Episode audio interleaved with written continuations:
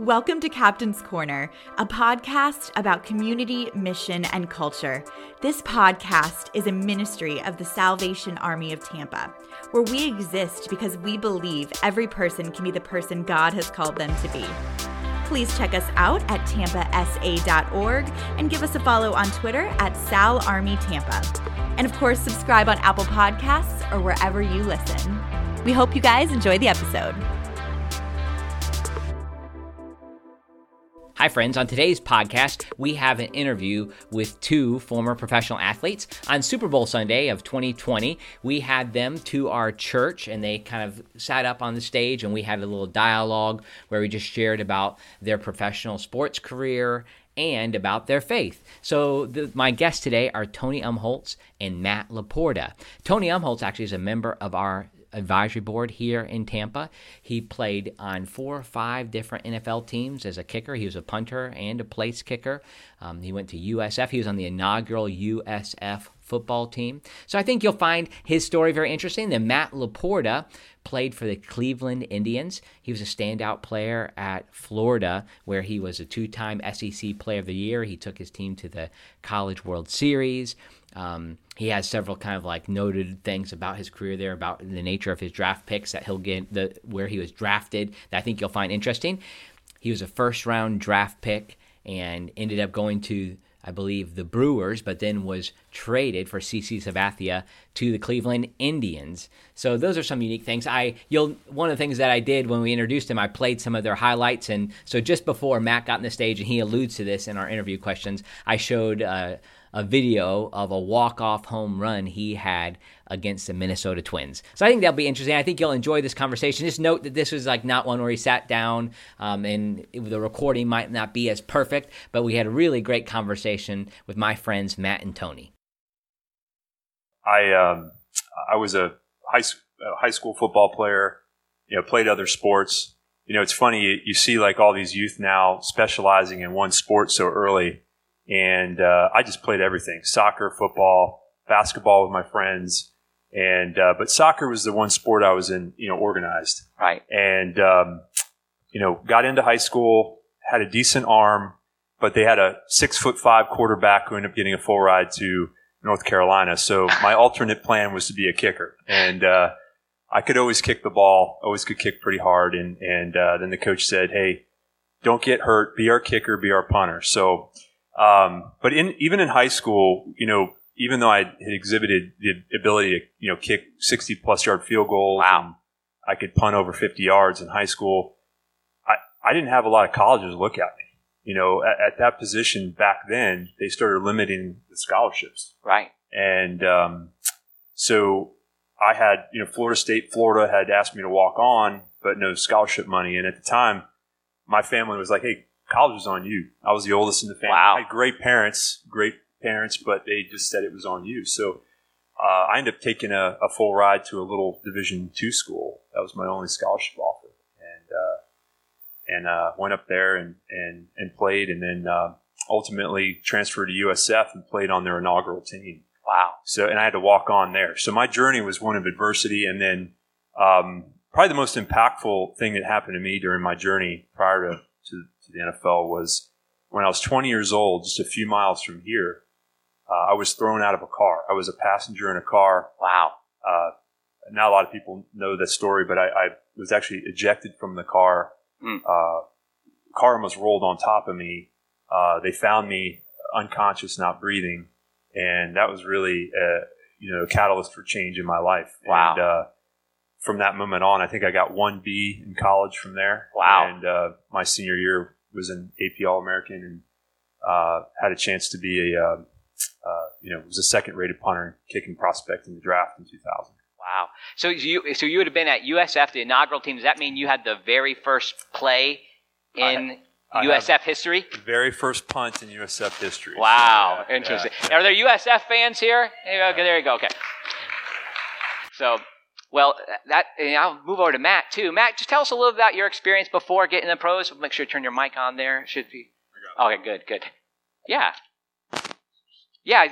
Leading up to the pros, like high school and yeah. college, and so similar to Tony, um, I played a lot of sports as a young kid. I you know, race BMX, soccer, wow. basketball, and I slowly started learning which sports I was actually good at, and I wasn't necessarily the best athlete in the world, but um, that's why basketball and football slowly started fading away in my life, and baseball became that main focus. Um, it, and my dad, I really give him a lot of credit because he told me one day I was in Little League. I was always the best in Little League. And he's like, hey, one day, son, all these kids are going to be better than you if you don't work hard. Wow. And that was all he ever said to me. And from that point, I was like, well, nobody's ever going to outwork me. Wow.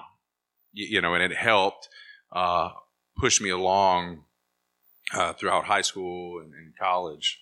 And we, tell, tell about your time at Florida because it didn't start off as great as you had hoped, right? Yeah, that was a difficult uh, time. You know, I always wanted to go play professionally, and I thought anybody that went to college to play sports or especially baseball was just not good enough. They're never going to make it to the big leagues anyway. So, but I ended up going to University of Florida. Um, kind of followed in my mom's footsteps. She she went there as well, and I was told at the time I was a catcher, and I was told that I would start uh, coming in, which is rare for a freshman, and we get there, the season starts, and I don't I don't get to start. So as you can understand, I was extremely frustrated and disappointed. And I mean, there was times where um, I really I didn't even really want to go on with life because it, baseball was such a big part of who I was, and I felt like a complete failure to my family, uh, my friends, and so it was an extremely difficult time. Uh, the, the really the only reason I think you know that kept me going was you know my relationship with Christ and realizing that I, I need to stay in the Word. And then my wife, um, you know, we would, you know, she was a track athlete. She was an All American at Florida, and and we would read Bible verses together and just kind of, you know, she would help me out a lot. And so, uh, you know, I give a lot of credit to God and her to help keeping me, you know, pushing me through. And then, so my sophomore year comes, I end up starting, um, and I'm a, you know, I led the country in home runs that year, first wow. team All American, led our team to the College World Series, and so you know we get to the junior year, we're we're uh, uh, everybody thinks that I'll be a top five pick, and which if you know anything about baseball, that's a nice pick to be in. You, sure, you, get, you make quite a bit of money for a 21 year old kid, um, and I got hurt, and I had a terrible season. I mean, just awful and so get end up getting drafted in the 14th round by the, the Red Sox, uh, which was the same. I was actually three picks worse out of college than I was out of high school. So wow. It, that was frustrating. So you were drafted after high school too, but you decided to go to college. Yeah. Okay, yeah, so that must have been really hard. Yeah, You're in junior round. year, man. Yeah, it was tough too. so uh, end up going back for my senior year. Turned down a decent amount of money, but I went back really for one reason because I don't feel like I was living a Christ-like life the, my huh. sophomore year and junior year, and um, you know I went back from my senior year because I remember you know the, the Red Sox. I'll get into some of the details. The Red Sox offered me 1.2 million, wow. and and I, I remember going into my room and getting on my knees and praying and asking God, where do you see me going? What do you want me to do? And immediately he was like, go back to college and live a life for me. You know, wow. represent me and more than baseball, and, and I did, and you know, end up you know second pick and or seventh pick. I'm sorry. Um, so you could have had 1.2 million dollars, but you went back to a dorm room where you were piecing together change to buy pizza or something, right? yeah, make, making my peanut butter and jelly sandwiches. Yeah, you know, I just I felt like you, you know it was just in God's hands, and if anything good came out of that, I would know, and everybody would know that it was only because of Jesus Christ. Right. Wow. Amen. Go ahead and clap for that. That's good. Yeah. So, so you went there, and then you you got you got a better draft pick. Now you met your wife in college too, Dara, right? Yeah. So you did you meet freshman year, and you guys dated all the way through? We actually met on my recruiting trip. So okay. she's a year older than me, and uh, I came up as a senior in high school, and and there, you know, there was a whatever get together or something, and my host happened to be friends with Dara, and that's how I Gotcha. But we, you know, nothing, no sparks flew or anything at that time. But okay, yeah. you might. Uh, some of you know um, Matt's father-in-law involved there, and so it's really unique. And so that's probably probably why you're back here in Tampa. I imagine is her family's this way, right? hundred percent why I'm back here in Tampa. I, if it was up to me, I wanted to move to Colorado. You know, being from Florida your whole life, it's flat and ocean and which is nice. But I was like, you know, I want to see some seasons. Yeah, some sure. snow. And she's like, no. It's great. But Tony, we didn't talk about your draft experience. So did you get did you end up getting drafted? Well, there's not too many punters or kickers that get drafted. You know, the the the draft used to be 12 rounds. You know, back I think it stopped in the mid 90s. Then it became I, I was a 2000 draft class, so the same year as Tom Brady. He's still playing. Um, the uh, uh, but anyway, the the uh, at that time it was seven rounds. I had a few teams that had graded me out pretty high. Back then, I mean, this was the first couple years of South Florida football, so I was really the first prospect that's come out, and uh, I, I, just never, I'll never forget this. But this is back before a lot of cell phones and things. But my voice, I remember my senior year of college, right after, I played in an All Star game. They take a lot of us and put us into like an All Star game. We play against other, you know, prospects but I remember my, my brother was my roommate at the time, my younger brother, and we'd have voicemails from the Kansas City Chiefs, Seattle Seahawks. Hey, I want to see, you know, can can you work out with me? We're going to fly this scout down, the scout. So I had about 14 teams come down and look at me and do personal workouts with me. Wow. And um, the uh, I was rated to be drafted. There was only one punter that got drafted that year. It's Shane Lechler, who ended up is the all-time leading punter now in the NFL history. And I was a kicker and punter, and I, I really was not a natural punter. I worked really hard at it. Um, I was a natural kicker. I could kick a ball naturally uh, pretty well. I, I, didn't have to train as hard. So um, my my I signed as a free agent with the Tennessee Titans. I had a very, like I said, adversity would really be. I mean, for me, just to get to that point was a blessing. I mean, Right. God was. I always believed God had a plan in my life. I mean, from saving me and sparing me from that car accident, um, just getting me into that position.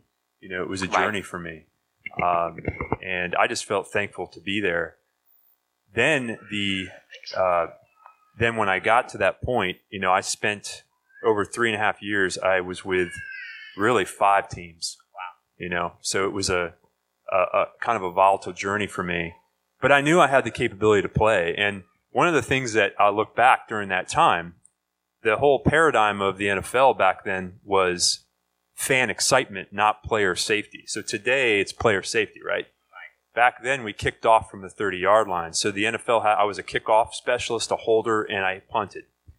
And the balls, they wouldn't let us use our old, like a broken in football. So that historically they let you use the same football. So you would literally go in and like in warmups, you'd have a broken in ball where the sweet spot on the ball is the size of your fist, right? So you're hitting it and it's the size of your fist. You go in the game and they give you a K ball and the sweet spot was the size of your thumbnail. So like when we would go out there to punt or kick, you would literally, we'd all joke about it. And if you had a 40 yard punting average and the guy that made the Pro Bowl for two years and been in the league 10 years had a 40 yard punting average, they would keep that guy back then because they knew him, right? They knew and felt comfortable. So during that four or five year period that they, they, they did that, uh, only really one guy stuck, and that was Shane Lechler, long term. So I felt like if I got in the right position, I could have played a long time, but it just didn't didn't work out for me. And then it's funny, I got into the to the uh, uh, the industry I'm in now. I was a finance major, and and uh, uh, my wife and I met in 2003, and we were dating. And uh, in 2004, I had a chance to work out for some teams. My agent called and said, "Hey, we have a guy that's going to get drafted. Would you come on out to this workout?" And I was doing pretty well in my business at the time, and I punted really well. The two teams really wanted to sign me, and I would have had to go through OTAs, training camp, leave my job, leave the girl I was dating. One of the teams was the Cleveland Browns. I'm like, I don't think I want to go to Cleveland. um, Good choice. but uh, long story short, I closed that chapter of my life, Wow. and it was, uh, it, and I was doing really well in my business. Frankly, I was re- essentially making the same money that I would have made under my contract at the time. Contracts back then were not what they are today, so I just want to preface that. wow. really? So it was not the same, but um, uh, but long story short, the uh, you know it was agonizing time for me. Ten months, uh, you know, having gone through training camp all your life since you were in ninth grade, and then Yeah. not being a part of it. And what I loved the most about the, the, the game was just the camaraderie with your your teammates. You know, the relationships and being a part of it is what I enjoyed the most. It's like for 10, 15 years, this was it. I mean, you were so focused on that. Now, you did, I can't help but think about uh, Deflate Gate a little bit there. Is that was, uh, you had that, that, now you did have, um, you did have a, somebody pretty famous, you sure, a locker right next to you. Why don't you tell them about Yeah. that? So I was never one to ever get an autograph in my life. You know, you just kind of a code. Matt will probably agree. We just, I, I just never really asked for an autograph. Well, Tom Brady, I was number eight in the Patriots, and number TB12 was right next to me, right? Tom Brady, number 12. So he was had his locker next to me, and and um, I always look back now. I'm like, gosh, why didn't I have him sign 500 footballs for me? You know, I could have had my own sports memorabilia business. But yeah. You So you meet some pretty neat people. You know, I look back, and it's been kind of cool who you get a chance to meet. This episode of Captain's Corner is brought to you by WPO Development. I have a good friend, Keith Waters, who's the CEO of WPO Development, and he has a phrase he uses all the time that I have found to be very helpful, and it's this If you don't know where you are going, any path will take you there. Isn't that true? Both in our personal lives and especially in our ministries. It is critical that we all have a clear plan and a path to where we want to go. Keith and his company, WPO, have worked with the Salvation Army and other ministries across the country and can help you develop a strong mission planning study all the way up to managing a capital campaign. I'm currently working with Keith and his team here in Tampa and would urge you to contact them if you have any planning or campaign needs at info at WPOdevelopment.com or you can just Google them and find their website as well. God bless you.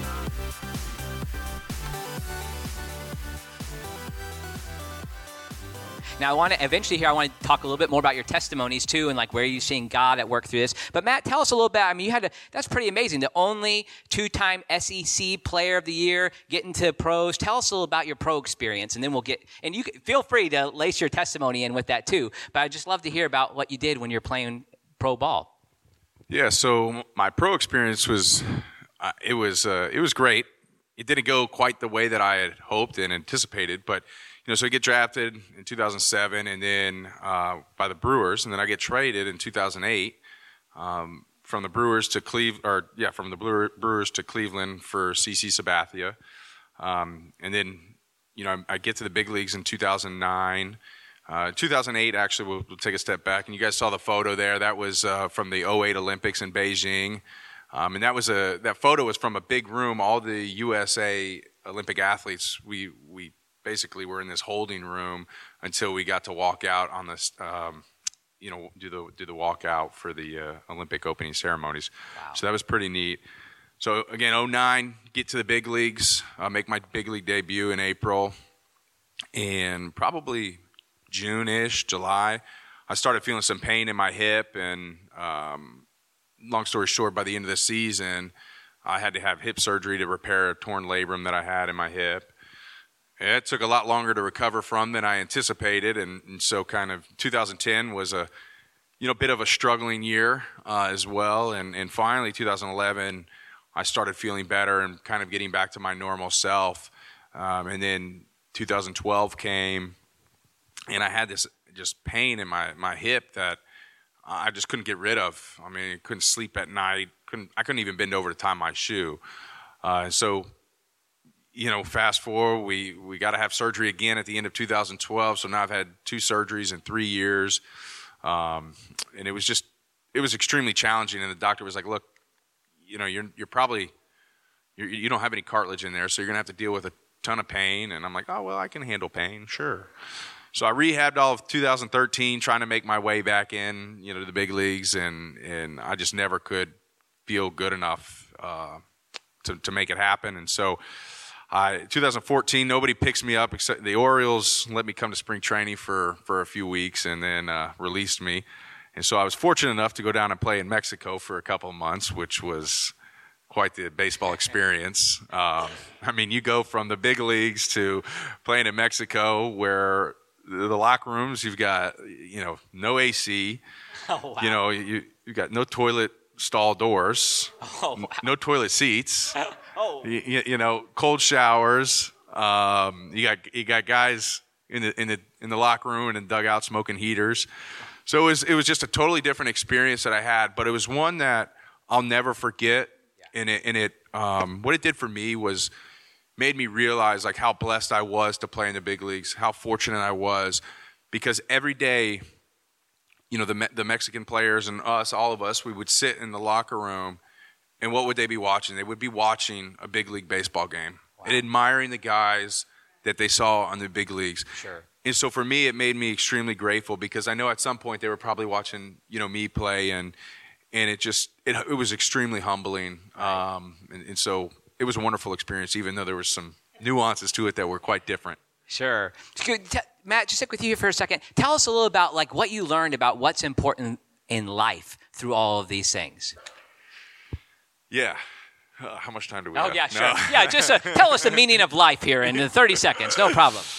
Um, so I finished baseball 2014. I've got, we just had twin sons, so now we got three kids. We, I got a total of four, but at the time it was three. And it was probably the toughest decision I've ever had to make, which was to, quote, retire from baseball. The game was pushing me out just because I was, couldn't help, you know, physically do it anymore. And so get out of baseball, take about a year off. Actually went and worked with Tony for several years. I was fortunate enough to to have him give me an opportunity to come work with him, and it was a great experience. And I learned a tremendous amount of you know just about work and business. I mean, I never worked before in my life. Um, but the transition from the game was one of the most difficult transitions that I've had to make, I think, in life. Um, and it hits me at different times. Uh, you, you, know, I always told everybody, well, you know, baseball is what I do. It's not who I am. You know, I'm, I'm, I'm rooted in Christ, and and I think all that stuff is fun to say, and it, and it's great to say that. But until you actually have to make that transition and move on from yeah. something, that that's kind of when the rubber meets the road. And so, for the last few years, I've been, you know, it's like I said, it's a constant battle that I deal with because, you know, I don't know if anybody turned around when that video was playing, but I mean, I had to smile from ear to ear, like, oh my God, I missed that. I missed that time. Um, and so, probably in the last like year and a half, I've really been getting to this point in my life where, you know, I was completely lost. I mean, I felt like I was in a dark room with no door, with no way out. Like, how do we find a way out? And the only thing I could think of to do was literally go into my closet, which was this tiny little closet because at this house we were renting, um, and pray. And I mean, I was like, God, I have no idea what to do. I don't know where to go from here. And I remember getting in this closet and, and sitting for an hour every morning um, for quite a while. And I don't say the hour to be like, oh, look at me and out. But that, that's, I needed God that much, right? And, and as time went on, I stopped praying about the things that I needed and the things that I wanted, and more so, what do you want, God? Amen. What do you want out of my life? And, and that journey has taken me to a place where really all these things in life and, and, and it made me realize like we, we built we just built a beautiful new home i've got four healthy kids you, you, know business is good my wife's business is good everything is great from the outside but there was something that was still missing on the inside, even though I knew Jesus, but I didn't have this relationship with him hmm. like I wanted. Wow. And by getting in my closet, by praying on a daily basis, it, it, it, that allowed me to create this, this um, just relationship with Jesus where literally nothing else, in, and I, I say this, uh, nothing else in my life matters, right? Other than my relationship with Jesus and where He wants me to go and what He wants me to do in my life, right? And and and I would my prayer is that other people that hear that is that whatever they're going through, like take a take a step back, right, and get on your knees and Amen. pray. And I'm not saying that's going to fix everything, but I'm going to tell you that the joy that you get from having a relationship with Jesus like that, there's no greater joy. Amen. I mean, there's my circumstances from an outside perspective haven't changed. Everything is still great, but the difference, the one difference in my life is that I have this relationship now that that provides me joy on a daily basis, Amen. regardless of what's going on. Give him a hand. That's great. Sorry.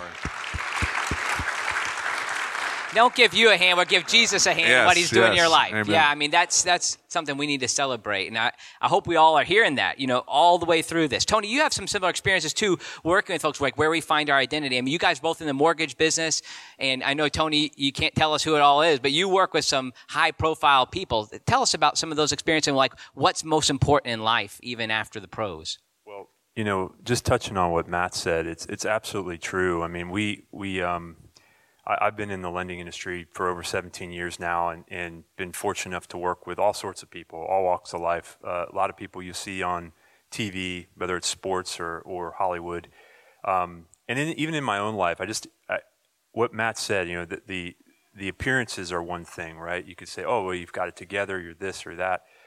I can tell you that all the money in the world, you're just going to want more.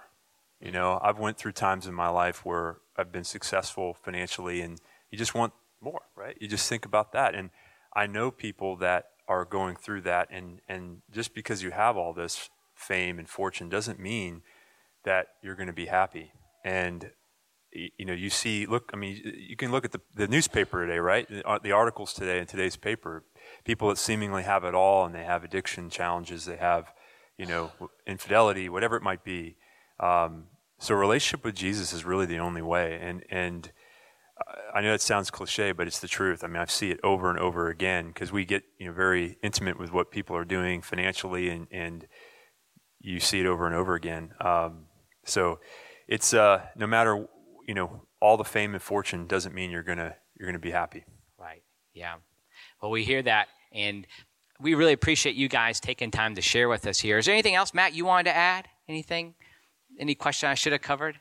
Now, I will say this. You know, you end up, Matt's oldest is in George's class, Sienna. She's a great young lady.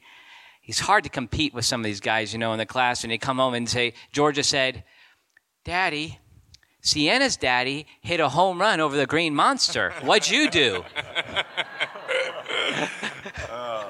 so I don't know. I can't beat that one. I, I didn't play for Bill Belichick. I'm sorry there. Um, okay, let me get a last, last one in. What is your prediction for tonight? You know, we have a uh, major, uh, a former NFL kicker here.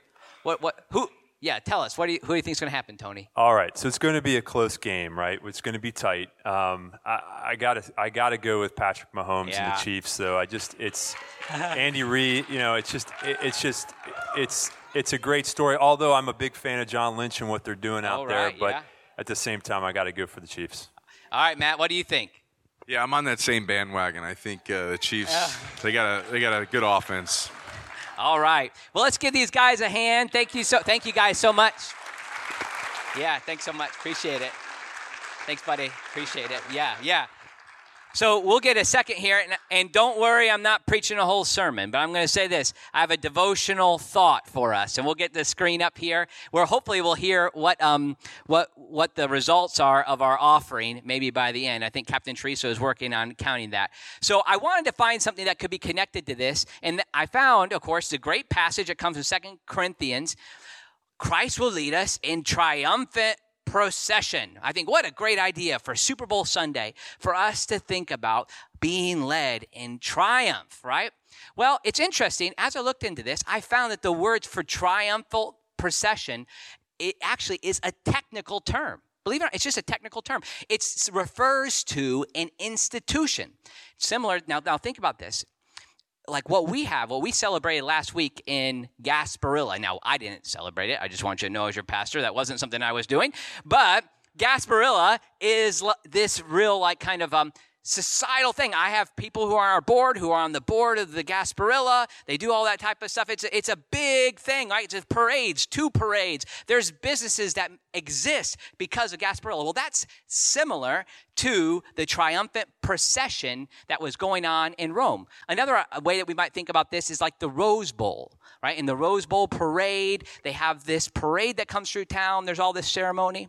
Now, I imagine, let's just put our creative lens on right now, and let's imagine that the Bucs were actually in the Super Bowl. Okay, just just imagine real briefly. Okay, I know it's really hard to imagine that, but let's just imagine the Bucs are in the Super Bowl. If the Bucs beat the Kansas City Chiefs tonight, our city would likely have a parade, right? We would have a parade. The mayor would do something. There would be speeches. There would be music. It would be a big celebration. That is similar to what's going on with this triumphant procession. Just historians will tell, tell us that there are more than 160 of these triumphant processions that happened in Rome. So there were like probably vendors ready to set themselves up to do this. Now, this is what I learned about this triumphant procession that is wild to me. Is that when they would come into town, Caesar or the emperor would march into town, and it happened in a little different way than we might expect. So the triumphant procession was like this. Now imagine again, let's just take our Bucs analogy again if the Bucs beat the Kansas City Chiefs, the only difference would be like this. If it was like the triumphant procession, it'd be like Patrick Mahomes and all of the Kansas City Chiefs came in and marched in front of the Bucs with their heads down going that direction. In the triumphant procession, this is what happened in Rome. Rome would go out and conquer a land. They would defeat it. Then all of the people they conquered would come back to Rome and they would march in to the city. They would march into the city ahead of the emperor, and then they would go to their death. This was what that institution was. Now, for years, this wasn't something that had been discovered by biblical archaeologists or biblical scholars, and we ended up having translations that didn't couldn't quite grasp this idea of the triumphant procession. So for instance, the King James version says this. We'll put this up on the screen. The King James says, now, thanks be unto God, which always causeth us to triumph in Christ. Like they didn't quite know what to do with this word, triumphant procession. But you might notice, like even more contemporary translations, like the NIV, say something very different. Like, and in some ways, this would be a great Super Bowl sermon. We're always led to triumph in Christ. But instead, this is a more accurate translation. The NIV says this But thanks be to God who always leads us as captives in Christ triumphal procession. You see the difference there? We're not just coming in in victory. Instead, what this passage is saying is that we're the conquered ones. The way up is down, the way to life is death we then maybe understand Paul's words to say, For me to live is Christ, to die is gain. We might understand the Sunday school song that we sing with smiles on our faces. It's no longer I that liveth, Christ that liveth in me. Right? Well, so when we sing that song, what are we saying? You're dead. You're dead. What do we say when we get to a place where we have the great passage of scripture from Romans 12, one of my favorites? Therefore, in view of God's mercy, offer your bodies as living sacrifices. You're dead. We're not just led to triumph, we're led as captives. So, the song that we sung earlier is one that is unique. we sung it in upbeat way. Jacob was doing a great job giving us a nice rock beat to that song. But we the words that we used in that song, make me a captive, Lord. Try and smile through it. And then I shall be free. Force me to render up my sword, and I shall conquered be. When we sing about triumph, when we sing about these type of things, we're actually talking about dying.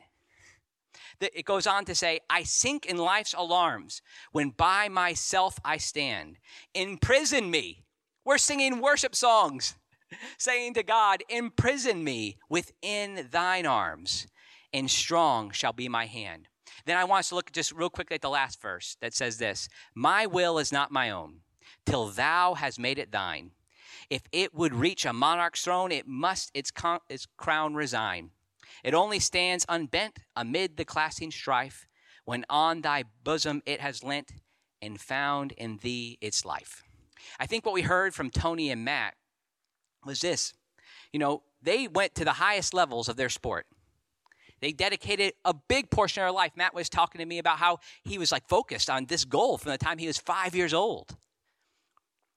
But ultimately, to find life means that we give our lives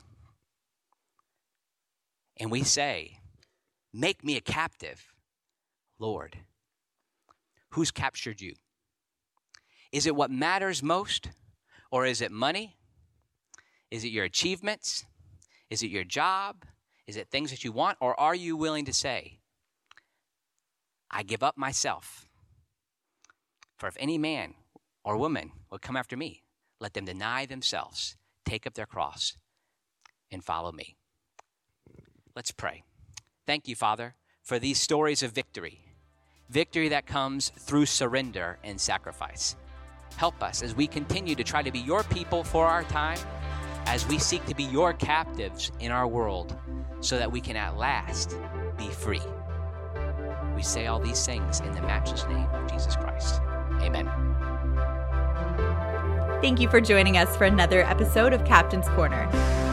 If you'd like to learn more about us, please feel free to check us out at tampasa.org and give us a follow on Twitter at SalArmyTampa. And of course, go ahead and subscribe on Apple Podcasts or wherever you listen.